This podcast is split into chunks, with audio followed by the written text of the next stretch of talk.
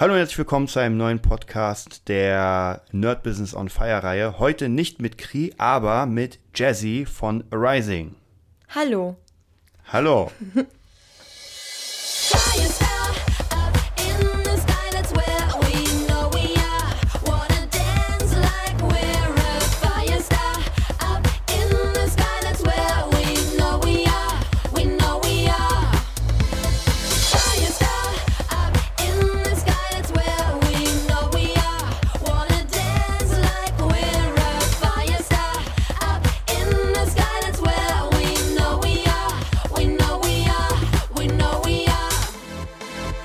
So, da sind wir wieder mit dem Nerd Business on Fire. Ja, ich habe Jazzy am Start von Arising. Ich würde sagen, du stellst dich ganz kurz mal vor für alle Leute, die dich nicht kennen. Hallo, ich bin Jessie von Arising.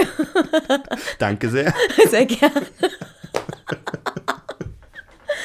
ja, was, was gibt's denn da groß vorzustellen? Ich bin äh, 26, komme aus Berlin und mache seit ein paar Jahren, paar mehr Jahren Musik. Okay, das klingt so ein bisschen wie Kontaktanzeige, aber Single bin ich nicht, sorry.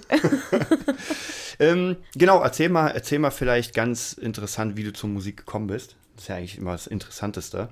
Boah, ey, es ist auch voll die schwere Frage, finde ich, weil ähm, so auch die Musiker, die ich so bei mir im Umfeld habe und kenne und gerne mag, die, äh, da war das einfach schon immer irgendwie ein präsentes Thema und man weiß gar nicht so richtig, wie man eigentlich dazu gekommen ist. Ich glaube, so was bei mir tatsächlich ausschlaggebend war für einen Gesang, ähm, waren die No Angels. Oh, interessant. Ja, übrigens, by the way, liebe Grüße an Kri, ich habe so einen geilen Klingelton für ihn gebastelt. Das ist so ein.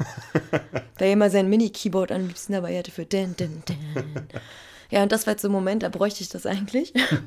ähm, ja, nee, ich äh, war, war als Teenie voll großer No Angels-Fan, warum auch immer. Ich fand die halt voll toll und äh, habe dann angefangen, die Stimmen von denen nachzuäffen, bis ich irgendwann rausgefunden habe, dass ich eine eigene habe. Und wer war dein Lieblingsangel? Ah, ich, m, eigentlich, ach, schwer, eigentlich Vanessa. Aber ich mochte auch die Sandy und die War, Nadja war sehr Vanessa gerne. die Schwarze? Nee. Also es gab ja zwei Halbschwarze.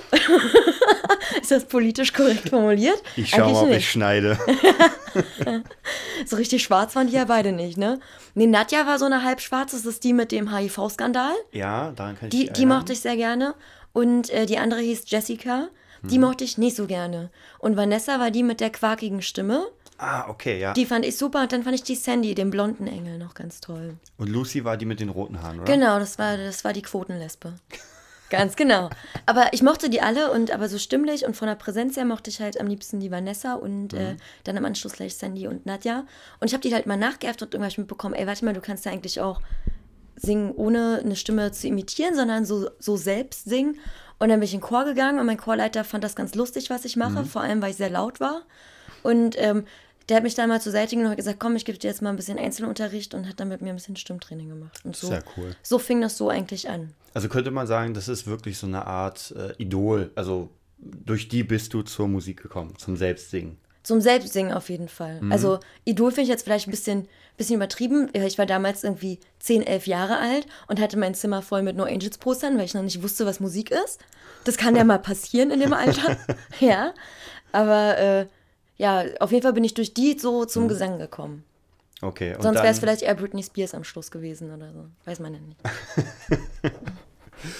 Okay, das heißt praktisch No Angels gehört, äh, Interesse gehabt am Singen und dann irgendwie im Chor gegangen. Genau.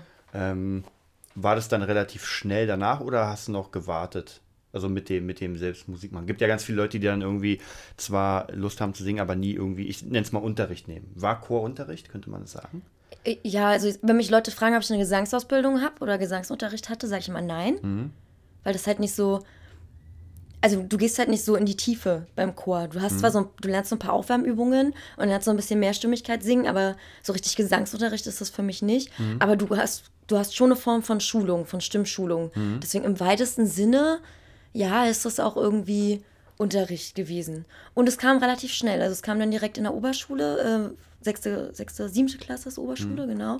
Also mit zwölf Jahren bin ich dann direkt da äh, mal gucken, was hier an AGs sind. Und dann gab es da eine Tanz-AG, eine Schauspiel-AG, eine Chor-AG und die habe ich dann gleich alle drei mitgenommen. Ja, das ist, also bist du kreativ allgemein. Genau, also ich hatte auf jeden Fall Bock drauf. Okay, das ist wahrscheinlich echt das Wichtigste, also dass man wirklich Lust drauf Ja. hat.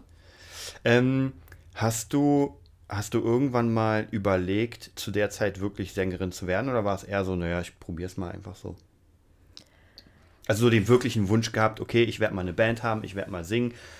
Ähm, ich will nicht Also ich hatte- vorgreifen. Ich hatte, ich hatte schon immer äh, ne, auf jeden Fall so den Wunsch, mich künstlerisch präsentieren zu können. Mhm. So, und das äh, war, war ganz am Anfang, als ich ganz klein war, eher so mit Theater, Schauspielerei, Mhm. dann auch ganz viel Tanz und der Gesang kam dann später auch noch mit dazu.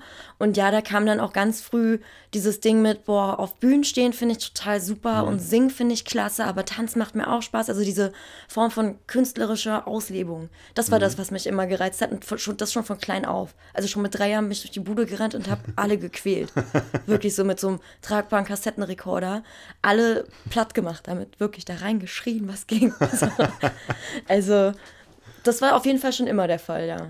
Okay, also eigentlich schon von Geburt aus äh, Künstler, Ja, könnte man sagen. behaupte ich jetzt einfach mal. Ähm, wie bist du denn dann nach dem Chor, wie ging es denn weiter mit dir? Ähm, nach dem Chor, äh, ich habe tatsächlich mit dem Chor aufgehört, als ich auch von der Oberschule abgegangen bin, also mit 16, nachdem ich meine mittlere Reife gemacht habe. Und habe dann eine Ausbildung gemacht und habe halt nebenbei immer so ein bisschen, ja, so ein paar Coversongs mal irgendwie gemacht und aufgenommen. Und dann äh, war ich irgendwo mal bei einem Kumpel, der gerappt hat und der hat mit mir zusammen äh, eine Coverversion von Aliyah Try Again aufgenommen. Und da habe ich halt das Original gesungen und er hat dann aber in den Strophen auf Deutsch Ah. gerappt. Und das haben wir bei MySpace. Oldschool. MySpace. Das äh, für die Jungen unter euch, das, äh, das war so das Portal ever, ever für Musiker. Das ist so das YouTube von damals. Der Plattenspieler. genau. Der, der, der digitale Plattenspieler. genau, genau. Ja, also da waren wir bei MySpace, haben das online gestellt und dann hat mich so ein ganz kleines Selfmade-Label angeschrieben, hat gesagt, hier, wir haben Tag der offenen Studiotür und willst du nicht mal rumkommen und einen Song aufnehmen? Und ich so, naja, hier habt ihr dann Coverversion und so. und dann haben die einfach kurzerhand einen Song für mich geschrieben, habe ich den da aufgenommen und habe dann da angefangen, das erste Mal eigene Songs zu singen. Also nicht eigene Songs, die ich geschrieben habe, aber nicht Aber, gecovert, ja, hm. ne? Also quasi wirklich neue Songs und habe dann mit denen irgendwie ein Jahr lang Mucke gemacht, zusammen mit ein paar anderen Rappern und ich habe dann so ein bisschen deutsche Popmusik gemacht. Und das war so das erste Jahr so, was mich da nach meiner Schulzeit geprägt hat, so mit 18 oder so. Okay, also da schon den Einstieg gefunden praktisch in die Musik. Oder Genau. eigentlich auch immer dr dran geblieben. Genau. Wie kam es dann zur ersten, kannst du dich noch an die erste Band erinnern? An meine erste Band. Ja. Ja, ja, die kam ja relativ spät. Dadurch, dass ich mich ja ewig mit beschissener Popmusik aufgehalten habe. ja, kann man nicht das sagen. Kam die echt richtig spät. So meine erste Band, Not Now Darling. Ähm, da war ich auch schon nicht alt, aber auch nicht mehr jung. Wann war das? Ich glaube 2011 bin ich bei denen eingestiegen. Und Ga die also haben, gab es die schon oder? die gab es schon, die haben eine Sängerin gesucht. Und okay. äh, ich habe gesagt, ich habe Bock auf Band, ich will ein bisschen rockiger werden. Und die haben so ein bisschen Punk-Rock Alternative auf Englisch gemacht. Und dann habe ich da in meinem schlechtesten Englisch äh, angefangen mitzusingen und fand das auch voll super und hatte da übelst Spaß dran. Also gerade in Zusammenarbeit mit einer Band auch einfach. Und dann noch auf der Bühne war ich gleich irgendwie, also ich war nie besonders zurückhaltend auf der Bühne, aber mit einer Band war es einfach nochmal mal ganz, ganz, anderes. Da war ich dann direkt da und hatte überhaupt keine Angst mehr, so weil meine Jungs da waren.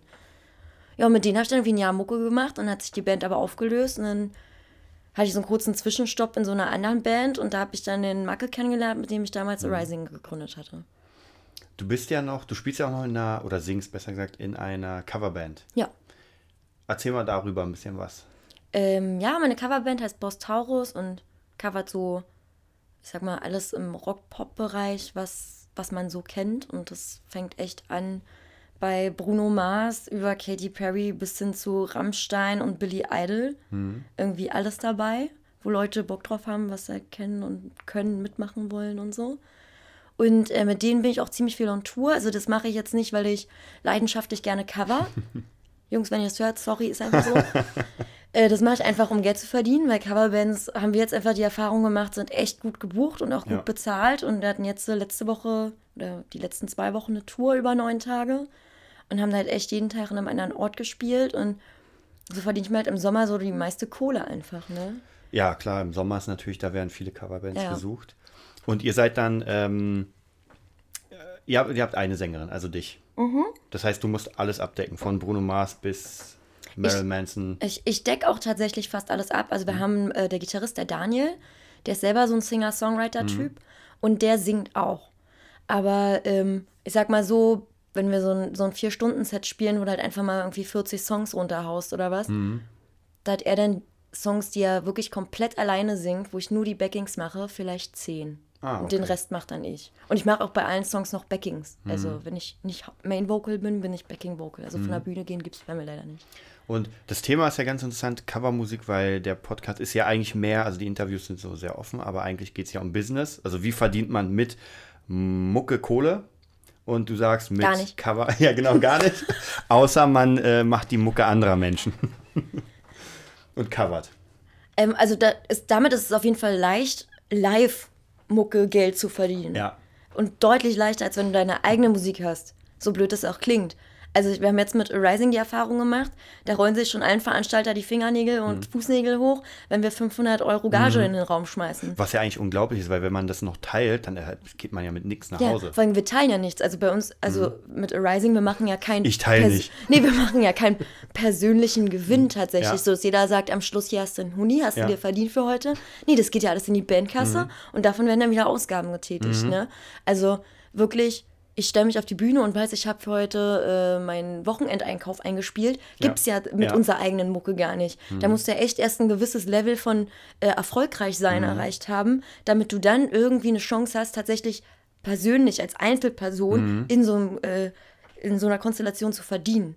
So, und das finde ich halt ein bisschen nervig so. Muss ich, sage ich dir so, wie es ist, dass Leute für eine beschissene Coverband, also wir sind nicht beschissen, absolut Okay. nicht, aber weißt du, dass Leute für eine Coverband, Ja. die da irgendwie drei Stunden lang äh, Helene Fischer spielt, was wir übrigens nicht tun, ich weigere mich nämlich Schlager zu singen. Noch, weißt du, von meiner Popzeit ist vorbei. Kann ich nicht mehr, geht nicht mehr. Alles, was zu dicht an Schlager dran ist, muss ich boykottieren, das geht nicht.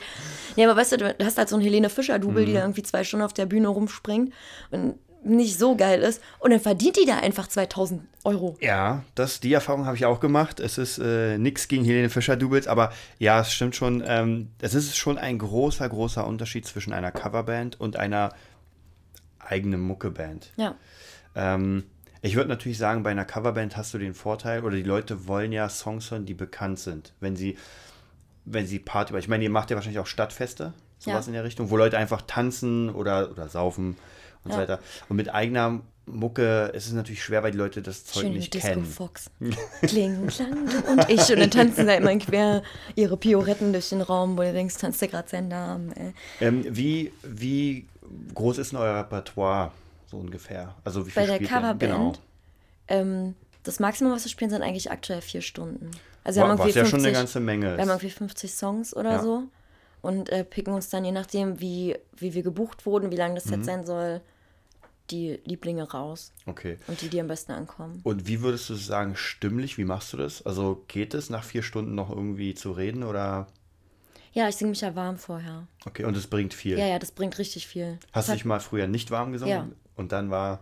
Ja, das war, also ich habe das, hab das schon bei meiner, bei meiner Band jetzt dann Mhm. gemerkt, wenn ich mich da nicht warm gesungen hat und du hast halt auch mal irgendwie äh, Songs mit drin, wo du ein bisschen die Stimme Mhm. ankratzt, so effektmäßig, so ein bisschen dreckiger singen. Ähm, das legt sich schon nieder auf die Stimme. Das ist schon tödlich, wenn du nicht warm bist. Also, das ist so das A und O, liebe Sänger und Sängerinnen. Macht euch warm und wenn es nur ein Lippenträllern ist, ist egal. Kennst du Lippenträllern, oder? Dieses Ja, ja, ja, genau. Ja, ich bin ja genau. kein Sänger. Ich singe mich auch nicht warm, weil ich ja nur A's und O's mache, wenn überhaupt. auch Ähm, das. ja, also bisher, doch bei, bei meiner Metalband, da hatte ich schon Probleme, wenn ich dann mal einmal geschrien habe. Einmal Hm. war die Stimme weg. Ja. Ja, und dann war es das auch schon. Dann bin ich echt wie, als hätte ich, als hätte ich echt, äh, als wäre ich, als hätte ich Grippe. Ja. Also ging gar nichts mehr. Also würdest du auf jeden Fall sagen, hundertprozentig einsingen, bevor man irgendwie... Ja, unbedingt. Also jetzt auch gerade, ich habe das jetzt auf der Tour gemerkt, das hat mir, ich hätte nicht gedacht, dass ich Mhm. neun Tage jeden Tag singen kann.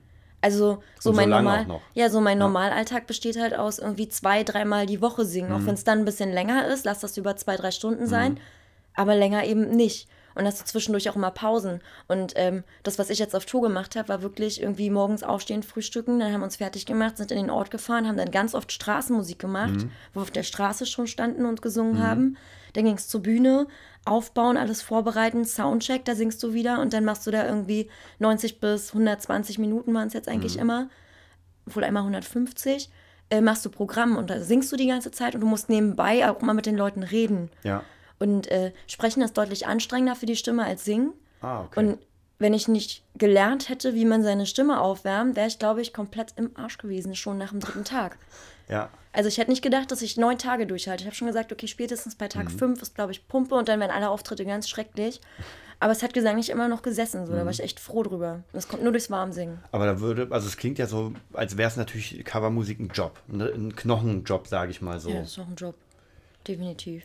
Aber äh, empfindest du da noch Leidenschaft dazu, dass du, ich meine, klar, man singt ja an Zeug von anderen Menschen, aber wenn die Leute abgehen, du musst ja auch irgendwie ähm, eine Präsenz bringen. Also du musst ja die Leute anspaßen, bespaßen. Bespaßen, das Bespaßen. ich auch Ist ja scheiße, wenn du irgendwie Leute so, so. Trauerklos-mäßig so, naja, ich singe jetzt mal Bruno Mars. Ja, ja. Hm. Nee, also ähm, die Präsenz ist immer da, da gehört auch ganz viel Schauspielerei dazu. Hm. Es ist einfach so, wenn du, weiß ich nicht, 30 Mal dieselben Songs singst, irgendwann, Ja. selbst wenn es deine eigenen Songs sind, irgendwann ist es nicht mehr so wie beim ersten Mal. Das ist ganz normal. Und da gibt es Techniken, um Mhm. einer Stimme und einem Sound Gefühl zu verleihen, sodass der Zuschauer hört und denkt, wow, wow wie gefühlvoll. Mhm. Es gibt Songs so, da hat man dann, auch je nachdem, wie das Publikum mitmacht, mega Spaß Mhm. bei, immer wieder aufs Neue und fühlt es richtig und ist voll in dem Ding drin und hat da echt Bock drauf. Und dann gibt es Songs, die spielt es einfach runter. Ja. So, und äh, versuchst dann halt Keep Smiling dazu zu machen. mein Gott, hab ich Spaß beim Klinklang singen. Toll, wie ihr alle auf 1 und 3 klatschen könnt. Geil. So, weißt du, und das, ähm, das ist dann halt so, das gehört dann halt zum Job mit dazu. Okay, dass man praktisch also wirklich von vom Aussehen bis zur Performance alles Genau. komplett. Habt ihr irgendwie aussehtechnisch ähm, irgendwelche besonderen Merkmale oder geht ihr so auf die Bühne, wie ihr zur Arbeit geht? Ähm, also die Jungs jetzt so bei Boss Taurus, die haben schon so ihre Outfits, die sie am liebsten auf der Bühne anziehen, aber es sind jetzt keine spektakulären Sachen, die auffallen. Die, siehst halt, die machen sich da ein bisschen schicker. Der eine setzt sich irgendwie noch so eine tolle Mütze auf, der andere nimmt dann so Hosenträger, um so ein bisschen mehr auf Style zu machen. Äh, bei mir kommt es ein bisschen drauf an, was das für ein Gig ist. Wenn es irgendwie was Größeres ist, ein Stadtfest, hole ich auch mal was raus, was ich privat nicht anziehen würde, sondern nur auf der Bühne. Das sind meistens irgendwelche Bodies oder sowas, die ein bisschen figurbetonter sind. Jetzt aber auf der Tour, wo wir halt bei den ganzen Kurorten gespielt haben, ist ja dann so eine Kurmuschel quasi die Bühne. Ähm, ey, ganz ehrlich, da stand ich in Leggings und T-Shirts so. Okay. Dass mir dann, dass mir dann voll egal ist, außer dass ich vom Strand komme. Ich habe halt nur meine Flipflops schon ausgezogen. so, ja, also das, das hängt halt immer so ein bisschen von der Situation ab. Ganz, also wir hatten bei, der, bei den Kurorten jetzt auch vor allem Kinder im Publikum. Okay, dann darf man nicht zu viel Haut zeigen Ja, wahrscheinlich. genau, da, und da gab es ein Konzert tatsächlich. Oh, mein Hund klappert. Ich habe meinen Hund dabei. und da gab es ein Konzert tatsächlich, wo ich dachte, ah, guck mal, heute äh, ist ja was Größeres, war irgendwie so ein Stadtfest in Göhren. Und äh, war, auch, war auch voll die riesengroße, schöne Bühne. Und dachte ich, heute holst du mal dein Bühnenauto raus. Dann standen da wieder FSK 6 Leute vor der Bühne, Oh. tonnenweise. Also wirklich tonnenweise. Wir haben ganz, immer ganz, ganz viele Kinder vor der Bühne. Zumindest eine aus der Tour. Und ich habe halt da diesen Body an, der doch echt Titten zeigt. Also, und dann dachte ich so, ah, Kids, ähm, sorry, aber mit Jacke ist mir zu warm. Blöd.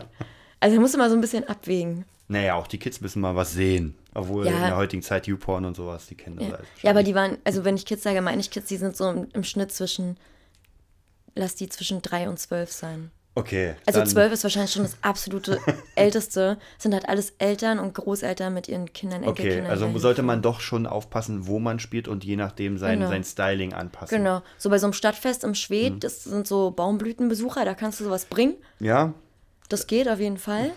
Aber wenn du jetzt so eine kleine Ostseetour machst, wo du weißt, hier sind aber viele Familien, dann ja, Mhm. Okay, sollte, sollte man es nicht so machen. Ja, da stoßt man noch nur mit Wasser an auf der Bühne. Hol ich mal mein Wasserfläschchen und sag hier, Leute, dehydriert nicht, wenn ihr so viel tanzt. Ne?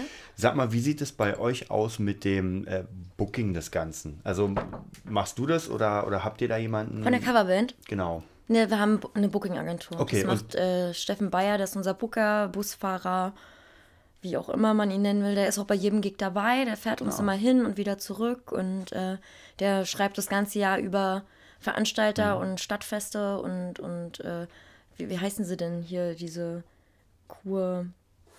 Oberfuzis. äh, ich weiß nicht, wie sie heißen. Die, die da halt dafür verantwortlich sind, dass du in den Kurorten auf Usedom immer regelmäßig Programm hast. Also habt ihr euch sozusagen ins Boot geholt, ein äh, Ein Booker nennen wir ihn. Ja, also wir haben den, ich, also ich habe den gar nicht ins Boot geholt. Die Band hat schon äh, existiert seit sieben Jahren und ich bin als Sängerin erst vor zwei dazugekommen. Wollte ich gerade fragen. Und da gab es den halt schon. Okay, und davor gab es eine Sängerin? Davor gab es auch eine Sängerin und davor haben die auch ähm, sich eher auf so Metal-Cover-Band spezialisiert. Ah, okay. Aber das, was die gemacht hat, würde ich jetzt nicht unbedingt mit Singen bezeichnen. Und ähm, von der haben sie sich dann verabschiedet und waren ganz froh, dass sie mich gefunden haben. Okay. Und mit dir jemanden, der aus dem Pop-Genre. Genau. Kannst halt besser verkaufen. Ja, ja, klar. Ich meine, äh, Pop lässt sich natürlich mehr verkaufen als Metal. Covertechnisch. Also die, die waren auch gut gebucht als zu ihrer äh, Metal-Zeit, vor allen Dingen so auf äh, Rocker-Treffs und so. Aber das ist halt immer das Problem, dass dann jeder alle irgendwie im Publikum stehen und dann sagen, ich spiel mal so Freiwild. und dann hast du halt gleich so einen Mittelfinger-Modus dem Publikum gegenüber, wenn du sowas hörst, ne? Ja, ja, ja. das stimmt. Wird wahrscheinlich bei euch nicht passieren in Nee. den Kurorten. Nee, da sagen sie mal, spiel was von Helene Fischer oder die, die immer lacht. Ja. Alter, die, die immer lacht. Neulich dann standen auch Leute vor der Bühne und die haben unseren Gitarristen immer angeschrien mit Shakira! Shakira! Und wir waren so, was denn? Was hat der mit Shakira? Und dann hat Daniel auch so gesagt, so, sorry, ist aber nicht mein Name, du. Ja, dann erzähl mal, genau, jetzt waren wir ja sozusagen bei Coverband. Wir haben gemerkt, mit Coverband kann man gut Kohle machen. Man sollte natürlich auch gut sein wahrscheinlich. Oder kann Ja. man auch schlecht sein und Kohle machen? Ähm, ich, ich denke, man sollte schon gut sein, weil wir haben die Erfahrung gemacht, also wir haben letztes Jahr eine Ostseetour gemacht, da haben uns fünf Kurorte gebucht und das haben wir richtig gut gemacht und jetzt haben wir uns dieses Jahr neun Kurorte gebucht. Okay, also besser Also fast, man ist. fast das Doppelte, ne? Und das spricht sich halt immer mehr rum, je nachdem, wie viel du wo spielst. Und äh, wir haben jetzt dieses Jahr an der Ostsee selbst auch irgendwie nochmal vier Gigs, als abgesehen von der Tour. Und das spricht sich einfach rum und du wirst immer mehr gebucht. Und äh, wenn du eher so semi-geil oder richtig schlecht bist, dann passiert das, glaube ich, nicht. Okay, wahrscheinlich hast du dann nicht nur, also an einem Jahr fünf und dann drei, zwei, eins, Ende. Oder gar nichts mehr, genau. Ja, genau. Dann sagen sie, nee, sorry, aber geht nicht. Ja. Ähm, genau, dann kommen wir mal zu, zu Rising. Erstmal. ja. Erzähl mal darüber ein bisschen. Ja, Rising, das ist mein, mein Herzensprojekt, kann ich tatsächlich so sagen. So, für, für die mache ich Musik so und äh, da mache ich ja auch das an Musik, was ich gern machen möchte, nämlich Deutschrock. Und ähm, schreibe die Texte und mische mich ganz viel im Arrangement mit ein. Das heißt, ich kann selber gar kein Instrument für die Band spielen, aber ich sage dann den Gitarristen immer, "Da, da, da, spiel mal das an der Stelle und kannst du hier nicht so. Und äh, versuche die halt so irgendwie, indem ich den Gitarrenlinien vorsinge, äh, zu sagen, was geil wäre und was wir mal ausprobieren können. Und ähm, uns gibt es seit 2012. Angefangen haben wir auch mit englischer Mucke, weil ich kam ja aus einer Band, die englischen Rock, Punk, Pop, was auch immer gemacht hat.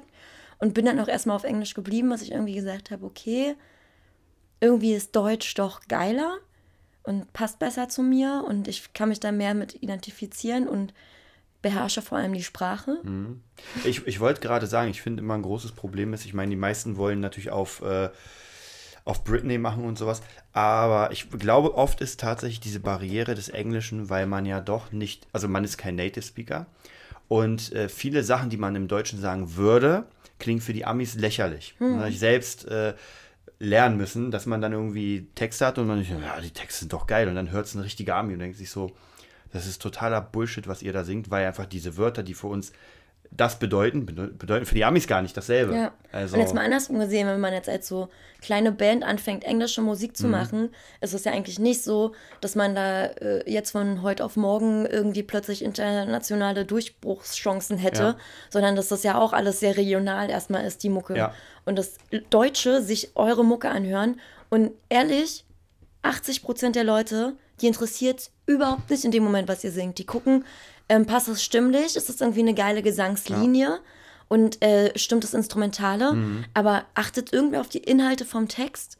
nicht wirklich. Kein Wichser. Ohne Witz, Mann. Entschuldige Krieg, ich habe dein Wort geklaut. Genau. So, wirklich keiner achtet da drauf. Ich weiß noch, als wir englische Mucke gehört, wir hatten irgendeinen Song, ich habe schon vergessen, wie der heißt, kannst du mal sehen.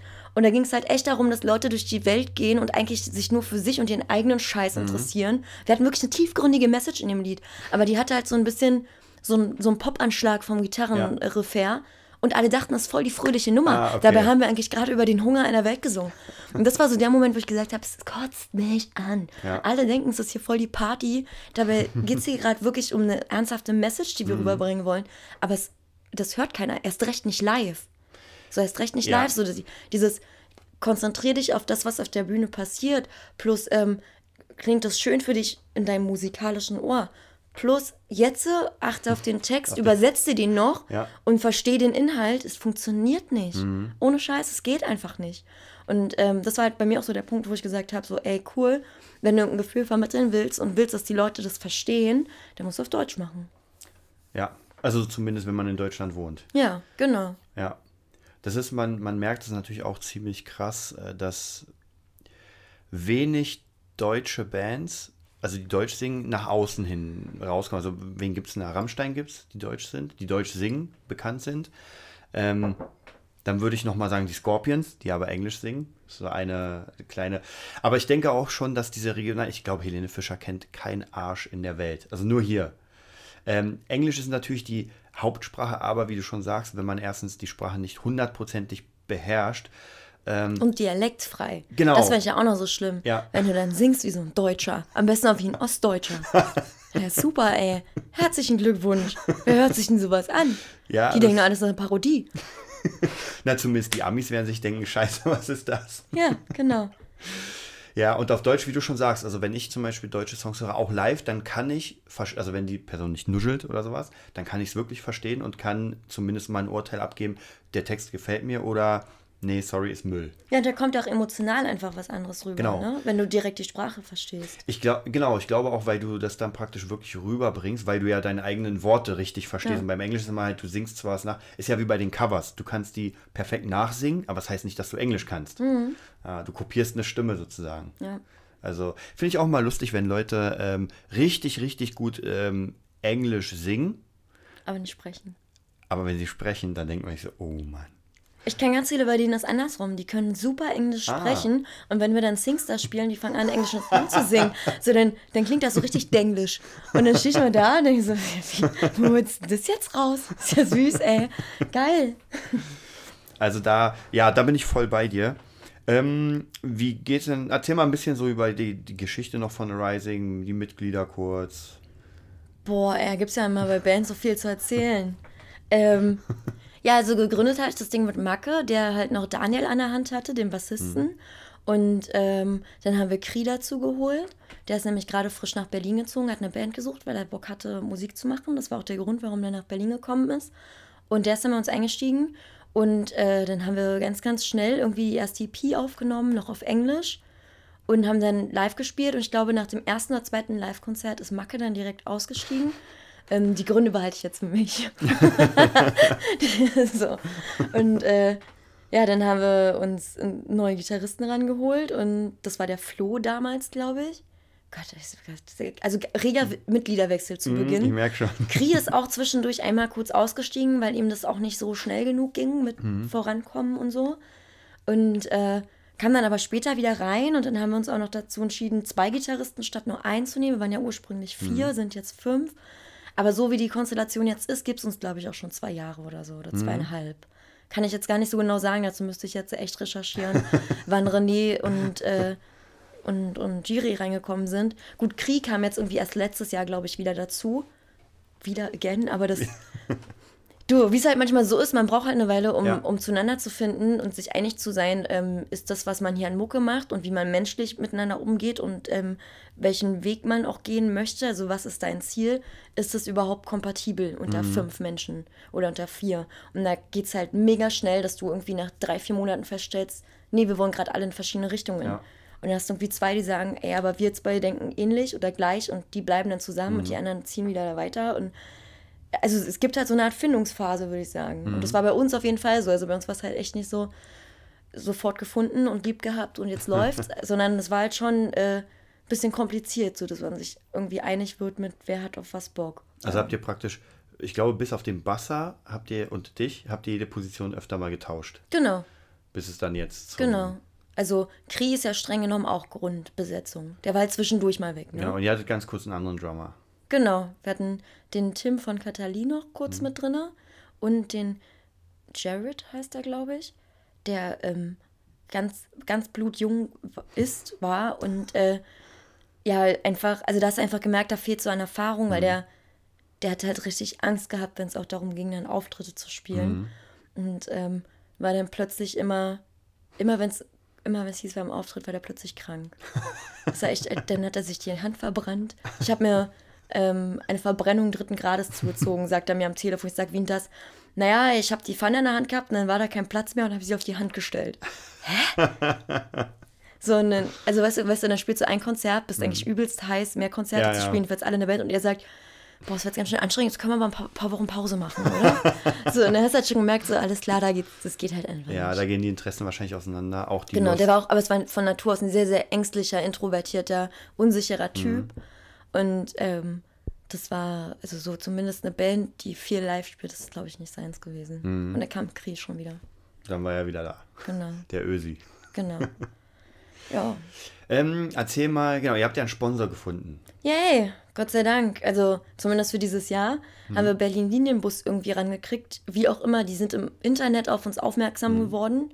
Ich dachte erst durch The Voice, war aber nicht so.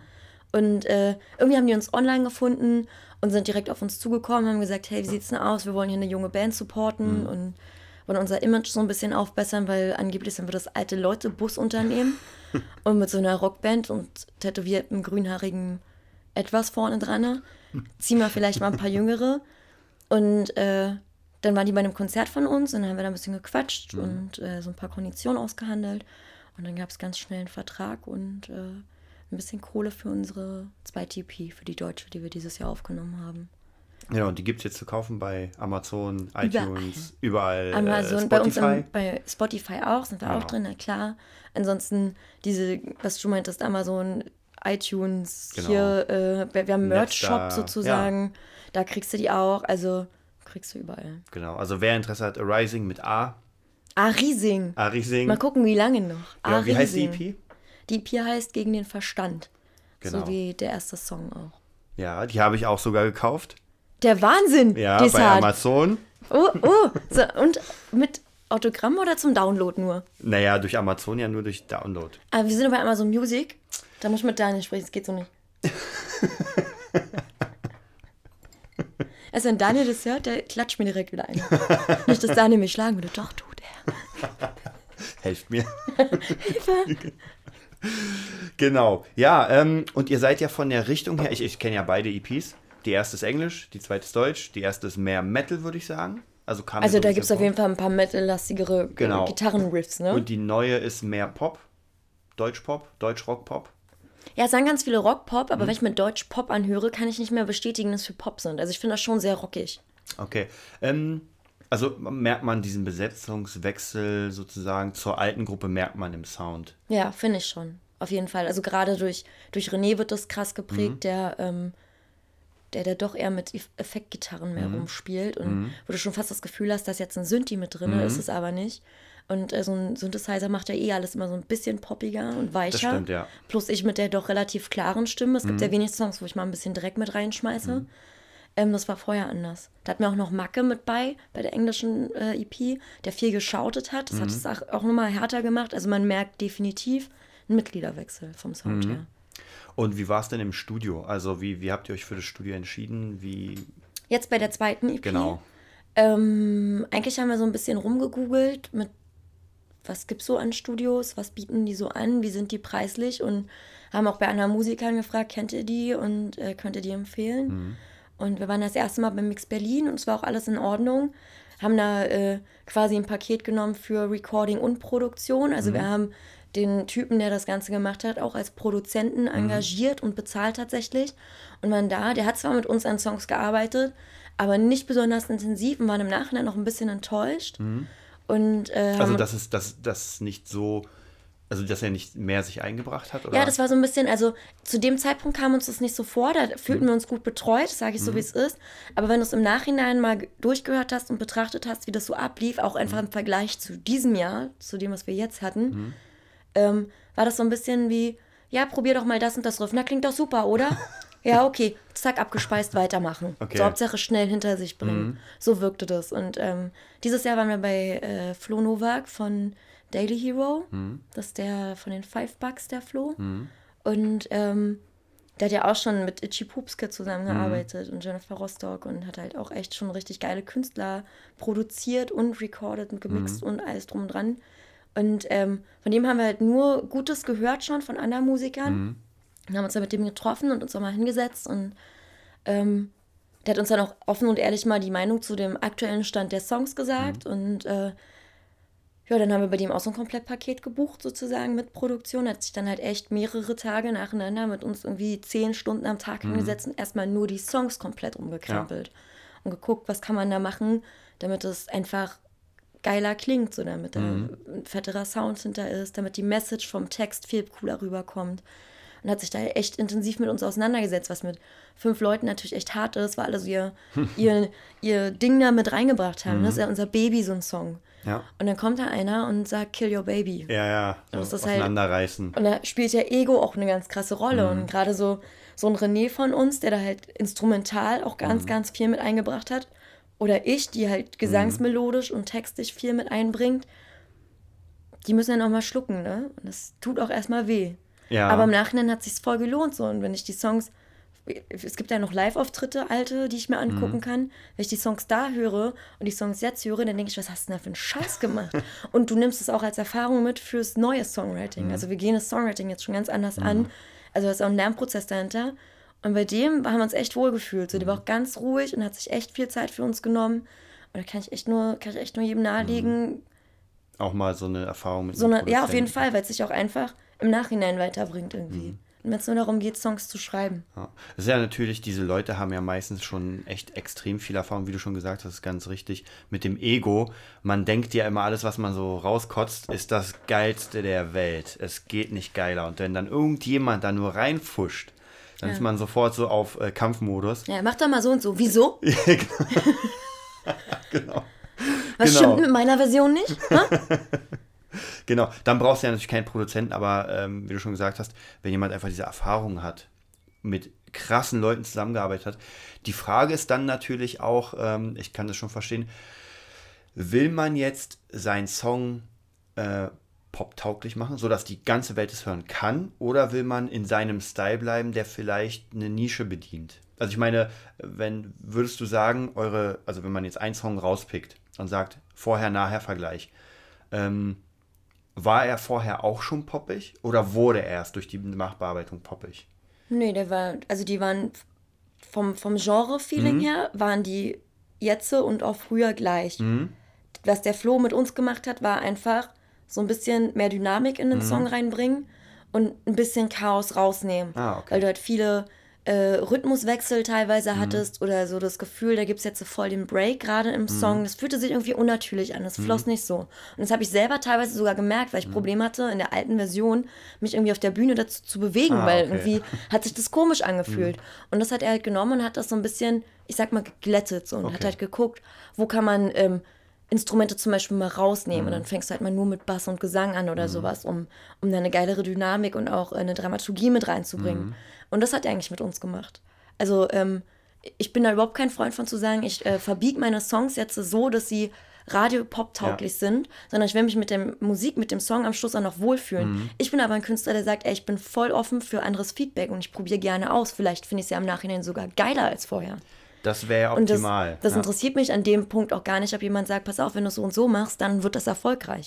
Ich sag, du, ich mache das dann so und so, wenn ich es selber für geil Mhm. Okay. empfinde. Weil ich stehe am Schluss auf der Bühne und muss das Ganze performen. Und dann kann das noch so radiotauglich sein.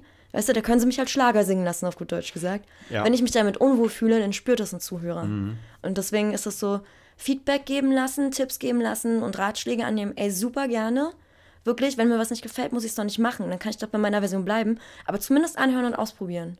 So, Mhm. wer weiß, vielleicht ist es Gold wert. Vielleicht ist es für dich persönlich auch schon viel, viel mehr und cooler als vorher, ohne dass du damit gerechnet Mhm. hättest. Und wie würdest du es als Fazit sagen für eure Produktion? Hat sich's gelohnt? Also ist es besser geworden als davor? Ja, voll. Also wie gesagt, wenn ich die Songs jetzt vorher nachher höre, das sind so, so Feinheiten, so ähm, Zeitverspiel zum Beispiel, hatte vorher so ein voll poppiges, äh, das, das klang wie ein Riff von, von den Red Hot Chili Peppers irgendwie. So ein Gitarrenriff mit drin, so ein ganz prägnantes. Und ich habe dieses Riff geliebt, wirklich. Ich fand es mega geil. Und, äh, oder war es bei Schreiß raus? Ich weiß es gar nicht. Bei einem von den beiden Songs auf jeden Fall. Auf jeden Fall haben wir das krass runtergebrochen. Und jetzt fängt Zeit verspielt mit einem Beckenschlag an und dann setzt eine Gitarre ein, die so ein paar einzelne Seiten anschlägt. Und dann kommt später der Bass dazu und du hast das Gefühl, da schlägt so eine große Turmuhr. Mhm. So, so hört sich das an vom Feeling her. Und Stück für Stück wird es gesteigert und dann wird im richtigen Moment mal kurz runtergebrochen und nur einmal die Seiten angeschlagen. Mhm. Und der Fokus liegt plötzlich voll auf dem Text so. Mhm. Also Musik und Text werden plötzlich vereint so.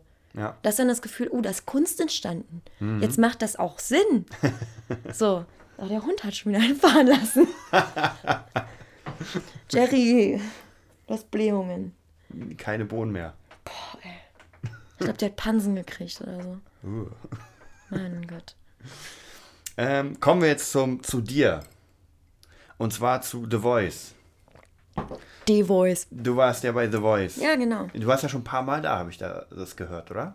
Also ein Ähm, paar Mal beim davor. Forecasting genau. auf jeden Fall, genau. Erzähl mal, wie es war beim ersten, zweiten, dritten, vierten, fünften, sechsten und Ähm, als ich das erste Mal zu The Voice gegangen bin, also ich war insgesamt äh, dreimal da und beim Mhm. dritten Mal habe ich es bis in die Show geschafft.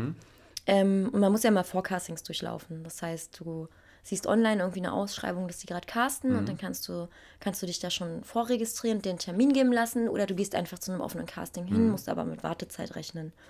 Und als ich das erste Mal da war, ähm, bin ich, also es gab drei Runden, ähm, eine A Cappella-Runde, dann durftest du in einen Raum, wo, wo, andere, wo eine andere Jury saß, sag ich jetzt mal, und durftest da dann mit einem Playback singen oder mit, äh, mit einer Gitarre oder einem Klavier. Also du durftest dich auf jeden Fall instrumental begleiten lassen. Und äh, das Ganze wurde im dritten Raum nochmal wiederholt, nur dass da halt übelst krasse Leute saßen von äh, Management, Produktion, Sony, Universal, alle waren irgendwie am Start. So. Und das waren halt so die Vorrunden, die du durchlaufen musstest. Und ähm, bei meinem ersten Versuch habe ich es bis in den zweiten Raum geschafft und bin dann aber auch direkt rausgeflogen. Bei meinem zweiten Versuch bin ich mit meinem damaligen Duettpartner hingegangen, bin direkt in der Capella-Runde rausgeflogen. Und beim dritten Versuch war es halt so, dass ich gerade meinen Job verloren hatte und dachte, ah, guck mal, hier um die Ecke ist gerade das Casting, ja, alle guten Dinge sind drei, gehst mal hin, machst du mal mal.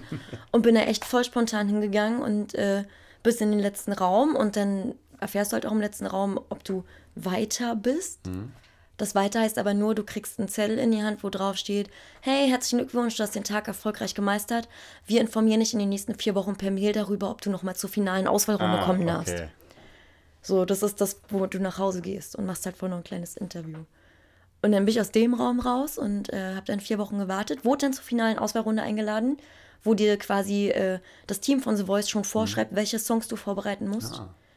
Und ähm, ja, bei der finalen Auswahlrunde musst du die dann präsentieren. Wenn die feststellen, dass die Müll für dich rausgesucht haben an Songs, gehst du da nochmal zu einer sogenannten musikalischen Beratung. Dann gucken die noch nach anderen Songs mit dir und dann darfst du dich dann mit dem Tablet vor diese Leute stellen und nochmal singen.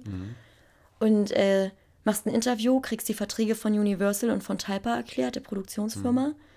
Und dann gehst du eigentlich wieder nach Hause mit der Info, ähm, wir informieren dich, ob du in den Blind Auditions bist. Und dann geht das Warten wieder los. Äh, wie waren denn bis dahin die Verträge? Also musst du die da schon unterschreiben oder? du musst die äh, unterschrieben zur finalen Auswahlrunde mitbringen. Vorher musst du nichts unterschreiben. Okay. Weil da wird nichts, nichts aufgezeichnet oder so. Also die zeichnen zwar Sachen Mhm. auf, aber das ist für Auswertungszwecke. Weil die natürlich nochmal gucken wollen, wen vom Casting laden wir jetzt eigentlich zur finalen Auswahlrunde Mhm. überhaupt noch ein. Ja, und äh, bis dahin musst du nichts unterschreiben und wenn du zur finalen Auswahlrunde eingeladen wirst, kriegst du die Verträge per Mail zugeschickt und musst die zweifach ausdrucken und unterschrieben mitbringen. Oder schon vorab zurückschicken. Sind, sind das schon Verträge? Man hört ja mal so Horror-Stories von, äh, ich darf nichts mehr spielen, ich darf nichts mehr machen, ich darf äh, eigentlich nur noch, wenn ich rausfliege, zwei Jahre lang Brötchen verkaufen und das war's.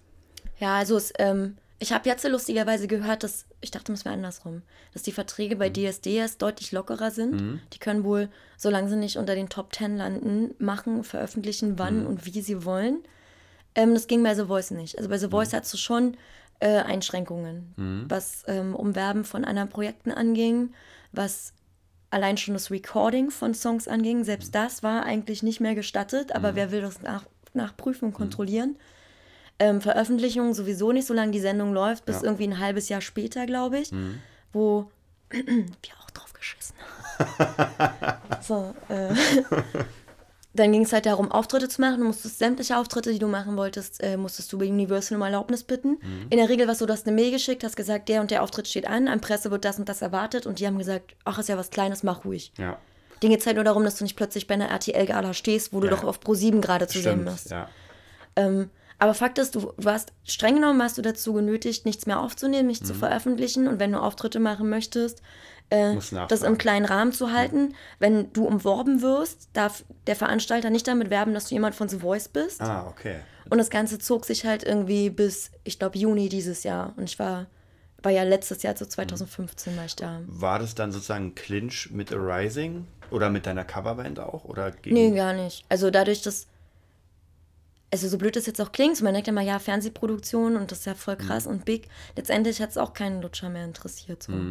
Also so, so dramatisch war das jetzt nicht, dass dann irgendwie tausend äh, Pressemitteilungen kamen mit die von The Voice tingelt hier rum. Und uns hat das in keinster Weise irgendwie einen Strich durch die Rechnung gemacht. Also Okay, das ist ja ganz gut. das war alles, war alles okay. Und wie war es, sag ich mal, für dich? Du bist ja hingekommen bis.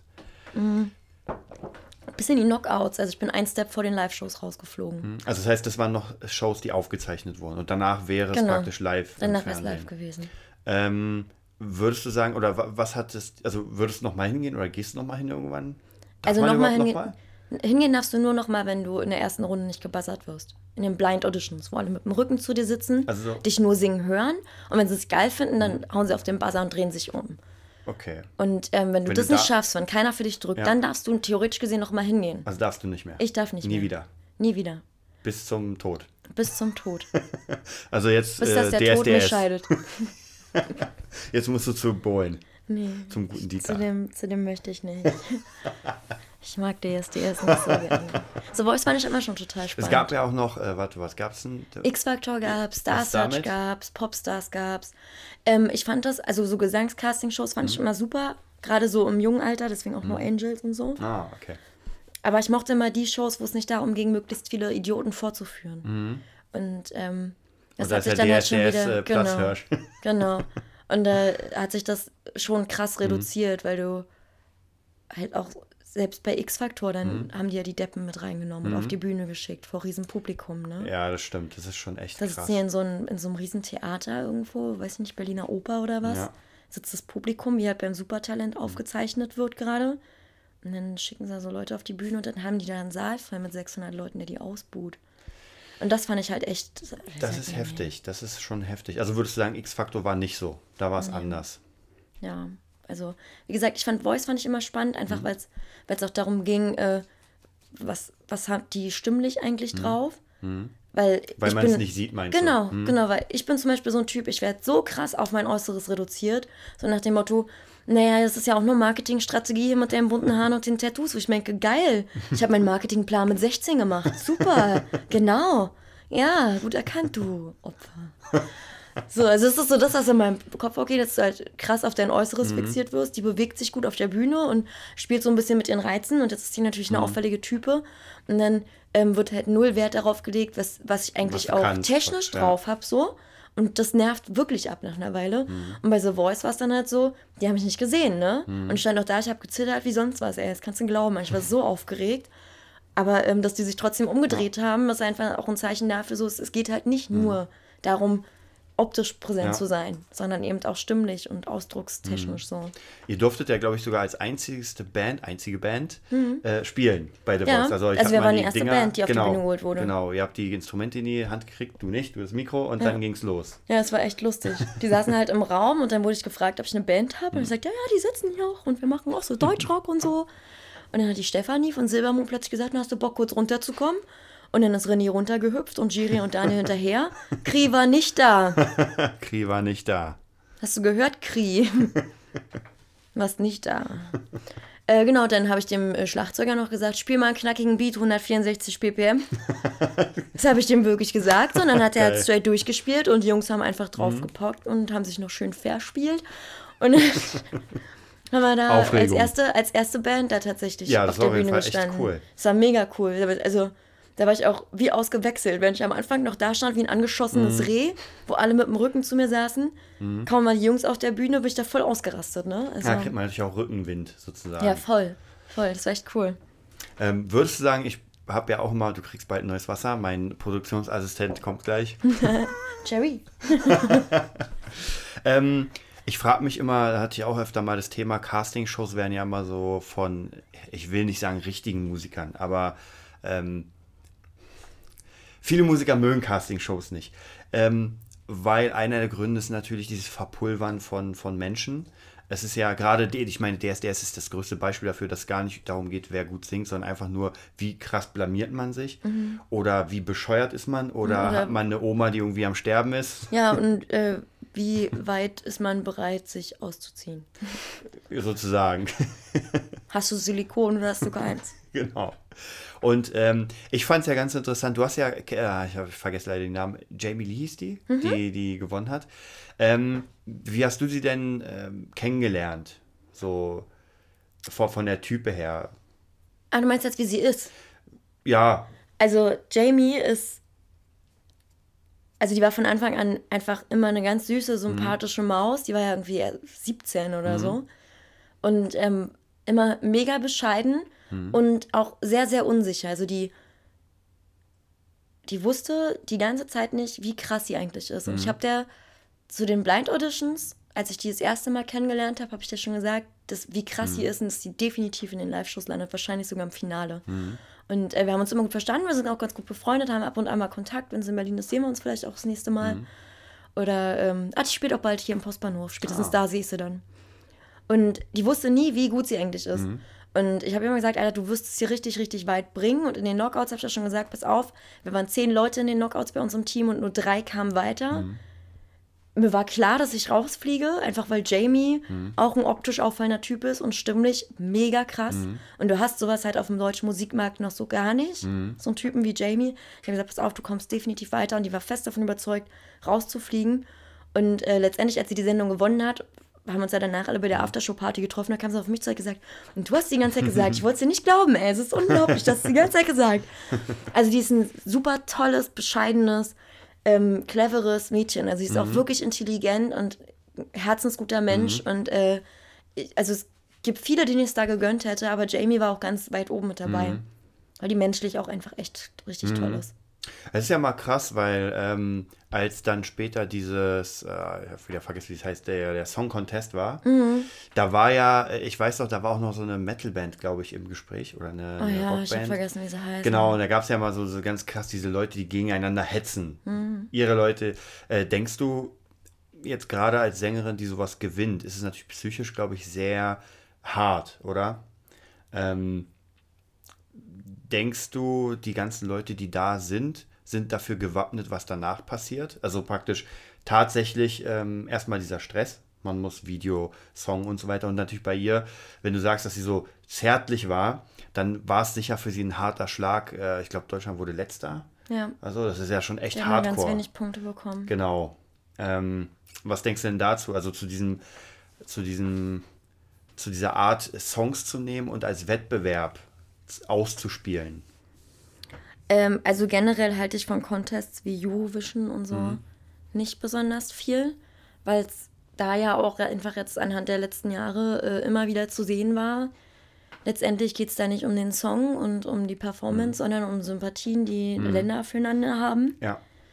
was okay ist, aber was halt irgendwie den Hintergrund eines Song-Contestes sinnlos Ja. erscheinen lässt. Da kann man dann gleich irgendwie einen Sympathiewettbewerb starten und den mit Musik unterlegen. Also, ähm, ich finde es krass, wie die Jamie das gemeistert hat, weil da lag jede Menge Druck auf, auf ihrem kleinen Körperchen. Und ähm, die hat da, also die hat auch so tapfer gesessen. Ich habe mir das angeguckt. Ich habe mir das nie angeguckt, wenn Jamie nicht dabei gewesen wäre. Und ich weiß nicht, wenn ich da gesessen hätte und ich krieg die ganze Zeit keine Punkte, ich hätte wahrscheinlich geheult. Ich habe wahrscheinlich vor laufenden Kameras geheult, so ich habe mich nicht beherrschen können. Das war so demütigend. Und ich weiß, dass sie da auch ordentlich mit zu kämpfen hatte. Aber die hat sich innerhalb von einer Woche oder so, hat die sich wieder gefangen, hat gesagt, okay, scheiß drauf, fuck you, Vision. und äh, ich äh, konzentriere mich jetzt äh, auf, auf die neuen Songs, die ich jetzt schreibe und ähm, auf die Tour, die ansteht und Promotion-Tour und ähm, hat da echt sich richtig tapfer durchgebissen und da wirklich ihr Gesicht gewahrt. Und das ist schon, gerade in dem jungen Alter, hat, hat ja noch so gar keine Erfahrung im Business gesammelt, hat die da echt meinen höchsten Respekt so kassiert für. Kann man nicht anders sagen. Das ist auf jeden Fall sehr gut. Also, ja, ich, ich denke auch, da muss man wirklich ein harter Drecksack sein, Ja. um das so so hinzubekommen. Ja, vor allem, es hätte ja auch jetzt echt in eine andere Richtung ausschlagen können. So, yay, Jamie for Eurovision, yay, Jamie letzter Platz, alle hassen Jamie. Hätte Mhm. passieren können. Niemand hasst Jamie, also die hat auch keinen Shitstorm dafür kassiert. Die hat, glaube ich, sogar noch mehr Fans dazu gewonnen. Einfach weil sie das so tough hinter sich gebracht Mhm. Ja. hat. Aber es hätte auch genau andersrum laufen können. So, Mhm. was, ist denn, was ist denn das für ein, für ein Antritt für Deutschland? ist ja peinlich. Die hat uns blamiert, so nach dem Motto. Ja, gibt ja immer wieder Künstler, die leider so dann fertig gemacht werden. Ja, genau. Und das ähm, blieb ihr Gott sei Dank erspart Mhm. so. Also war, war Deutschland auch echt fair, was das angeht. Und ähm, ja, also mein Respekt hat die. Mhm. Total. aber du würdest sagen, also würdest du jetzt nochmal hingehen zu einer Castingshow, wenn irgendwas ansteht oder Ähm, jetzt so ein Wettbewerbscasting-Ding nicht mehr, nee. Also es war eine coole Erfahrung, vor allem einfach mal zu sehen, äh, wie, wie kenne ich es aus dem Fernsehen und The Voice habe ich wirklich verfolgt und fand es immer total aufregend und spannend und auch so toll, weil das Verhältnis mit den Coaches waren irgendwie immer so schön und dann haben die sich dafür eingesetzt, dass die wirklich sich selbst auch cool präsentieren konnten und äh, fand das immer total aufregend. Und jetzt mal zu sehen, wie es tatsächlich abläuft hinter den Kulissen, fand ich mega aufregend. Ich fand es super geil, so viele geile Sänger und Sängerinnen kennenzulernen. Also du lernst ja unglaublich viele Künstler kennen auf einen Schlag. Und da sind ein paar Perlen bei, das glaubt man nicht. Ähm, das war einfach richtig schön. Und dann kriegst du in ganz kurzer Zeit einfach so mit, bist du ein stressresistenter Mensch und kannst dem Business überhaupt standhalten? Oder bist du das nicht? Und ähm, du kriegst ganz viel Professionalität mit auf den Weg. Weil es einfach darauf ankommt, jetzt abliefern und zwar für eine Kamera und ein Publikum. Und es muss jetzt sitzen. Da gibt es auch keinen zweiten Versuch und nichts. Und da hilft auch Schneiden nicht mehr. Es muss jetzt, ja, du musst jetzt also da ni- sein. nicht wie hier. Und es geht so mega schnell, weil du halt natürlich so voll reingeschubst Ja, ja, wirst. klar. Mhm. Hier ein Interview, da ein Fotoshooting, hier Probe, jetzt Bandprobe, dann Vocal Coaching zurück. Du brauchst noch ein äh, Performance Stage Training, weiß ich nicht was. Also bist du die ganze Zeit unter Stress sozusagen ja, unter du bist die ganze Zeit unter Stress, unter Strom. Das ist schon. Also ich glaube, bei DSDS ist es viel, viel schlimmer. Mhm. Ich kenne zwei, die da mitgemacht haben und äh, da geht es halt darum, die Fernsehproduktion spielt nochmal zusätzlich fiese Sachen rein, wie ähm, wir spielen jetzt hier mal irgendwelche Intrigen, sorgen dafür, dass die Leute wenig schlafen, sie Mhm. ständig in der Wolle haben und dann kriegen sie auf den letzten Drücker einen Song, sodass die psychisch Ja. wirklich komplett überlastet sind. Das hast du bei The Voice nicht, da hast du auch Stress, Mhm. aber du hast die ganze Zeit Teddybären um dich rum. ja, und damit meine ich das The Voice-Team. Die sind die ganze Zeit, die nehmen dich die ganze Zeit in den Arm Mhm. und knuddeln mit dir und fragen dich, wie es dir geht und sorgen dafür, dass du dich wohlfühlst und gut fühlst. Und wenn es irgendwo Stress unter den Talents gibt, dann sind die so schnell da und holen die Mhm. auseinander, weil die sagen, Alter, das ist ein Faktor, den könnt ihr hier jetzt gerade nicht gebrauchen. Mhm. Glaubt uns das einfach. Und da geht es wirklich um Harmonie und Fokus auf am Schluss geil abliefern. Mhm. So dass das Niveau halt auch dem von The Voice entsprechend ist. Ja. Ist auch wahrscheinlich einfach ein anderes, also ein anderer Ansatz von, von äh, Marketing, dass man sagt, hier will man Talente fördern, bei DSDS oder sowas will man einfach, diese war ja von Anfang an, dass man einfach, die Show ist aufgebaut, aufgebaut auf Bohlen. Und naja, umso mehr Stress, umso mehr Leute gucken das. Ich meine, DSDS war ja in den ersten zwei, drei, vier Staffeln war es ja absolute Höhe. Das hat ja jeder geguckt. Jetzt Ja. mittlerweile flacht es, glaube ich, ab. Gibt es noch? Ja, gibt's noch. Genau. Ich weiß noch, es gab mal DSDS The Kids, aber das haben sie auch ein bisschen aufge, abgeräumt. Das habe ich zum Beispiel gar nicht mitbekommen. The Voice Kids bekomme ich immer mit, aber DSDS Kids nicht. Ja. Da muss ich auch sagen, The Voice Kids habe ich einmal geguckt und da sind echt krasse Talente. Also es hat mich echt umgehauen. Ja, Was, Kinder sind eh. ja, ja, was hier so rumrennt. Ja. Ja, aber wie du schon sagst, ähm, äh, mit Mucke Kohle machen ist auch nochmal eine ganz andere Liga als, als einfach nur singen. Ja. Ähm, würdest du sagen, ähm, naja, vielleicht, es ist wahrscheinlich eh kein einfacher Weg, aber würdest du ähm, Leuten empfehlen, den Weg zu gehen? Zu sagen, okay, ich will jetzt Musiker werden, ich will damit meinen Lebensunterhalt im optimalen Fall bestreiten. Äh, wenn die so mit Herzblut und Leidenschaft dabei sind, so wie ich das von mir kenne, Mhm. wo mir 30 Leute erzählen können, wie lange willst du es denn noch probieren? Du wirst auch nicht jünger. Mhm. Das, das interessiert mich ja nicht. So, ich mache ja trotzdem immer weiter, aber das ist einfach, weil das so brennt, so weil ich Ja. dafür wirklich, also ich, ich sage das halt nicht so, sondern ich fühle das halt wirklich. Mhm. Und ähm, ich kriege das mit so in meinem normalen Alltag, wenn ich einen normalen Bürojob nachgehe, wie spätestens nach zwei, drei Monaten Mhm. da äh, depressive Veranlagungen bekomme, weil mich das runterzieht, weil ich das Gefühl habe, Zeit zu verschwenden. So. Ja. Und es macht mich wirklich richtig, richtig krass fertig. Und wenn ich dann gerade so einen Schub habe, wo ich auf Tour gehe, wo ich viele Konzerte spiele, oft auf der Bühne stehe, dann vielleicht so ein Ding wie The Voice jetzt, wo du nochmal irgendwie in so einer Blase bist. Das wirkt alles so unrealistisch, was da um dich rum passiert. Und dann bekommst du so einen Hype von außen, viele werden auf dich aufmerksam und hast das Gefühl, du bist gerade voll auf dem guten Weg. Wenn du dann wieder zurückknallst und sagst, okay, jetzt muss ich wieder arbeiten gehen, weil du bist halt nicht The Voice geworden, ne? Du musst wieder, Mhm. Ja, ja, du musst musst jetzt deinen Weg weitergehen, so, den, den du eh geplant hattest mit Band und Mhm. nebenbei arbeiten, bis du dich davon finanzieren kannst und so. Das sind wirklich Momente, die einen krass runterziehen und wo es immer wieder schwer ist aufzustehen. Und ich sag mal so, wenn man mit dem Herz dabei ist so und äh, sagt, für mich gibt es nichts, was mich erfüllt, außer diesem, diesen, diesen Weg als Musiker. Und ich merke das einfach, wenn ich jetzt äh, Koch bin oder Tischler oder Bürokaufmann oder Einzelhandelskaufmann, egal, dass ich dauerhaft das Gefühl habe, Zeit zu verschwenden und mir es dauerhaft beschissen geht auf Arbeit. Ich keine positiven Momente habe. Und nur dann wirklich happy bin, wenn ich gerade Mucke mache. Auf der Bühne stehe, egal ob da jetzt Publikum ist oder nicht. Wenn nur das dich erfüllt, dann auf jeden Fall. Dann geh los und kämpf dafür so. Was anderes hilft nichts in dem Business. Ist einfach so. Wenn es jetzt so, ja, naja, äh, ich verdiene gut Geld und mein Job ist auch geil und ich habe doch Spaß dran. Aber Mucke finde ich auch ganz nett. Ja, versuch's. Aber ich glaube, ich glaube nicht, dass das klappt so. Also es sind so die Leute, die erfolgreich sind, die sind nicht ohne Grund erfolgreich und die haben, die sind krass viele Risiken eingegangen, haben sich heftig den Arsch dafür aufgerissen und sind auch ganz oft auf die Schnauze gefallen. Und da wieder Stehaufmännchen zu spielen, ist nicht immer das Einfachste. Das stimmt. Ja. Ja, ja das, war, das waren, fand ich die sehr schöne Schlussworte. Wir sind auch mit unserer Stunde Tschüss. Interview durch. Noch nicht. ja, nee, fa fand ich sehr schön, sehr cool, dass du da warst.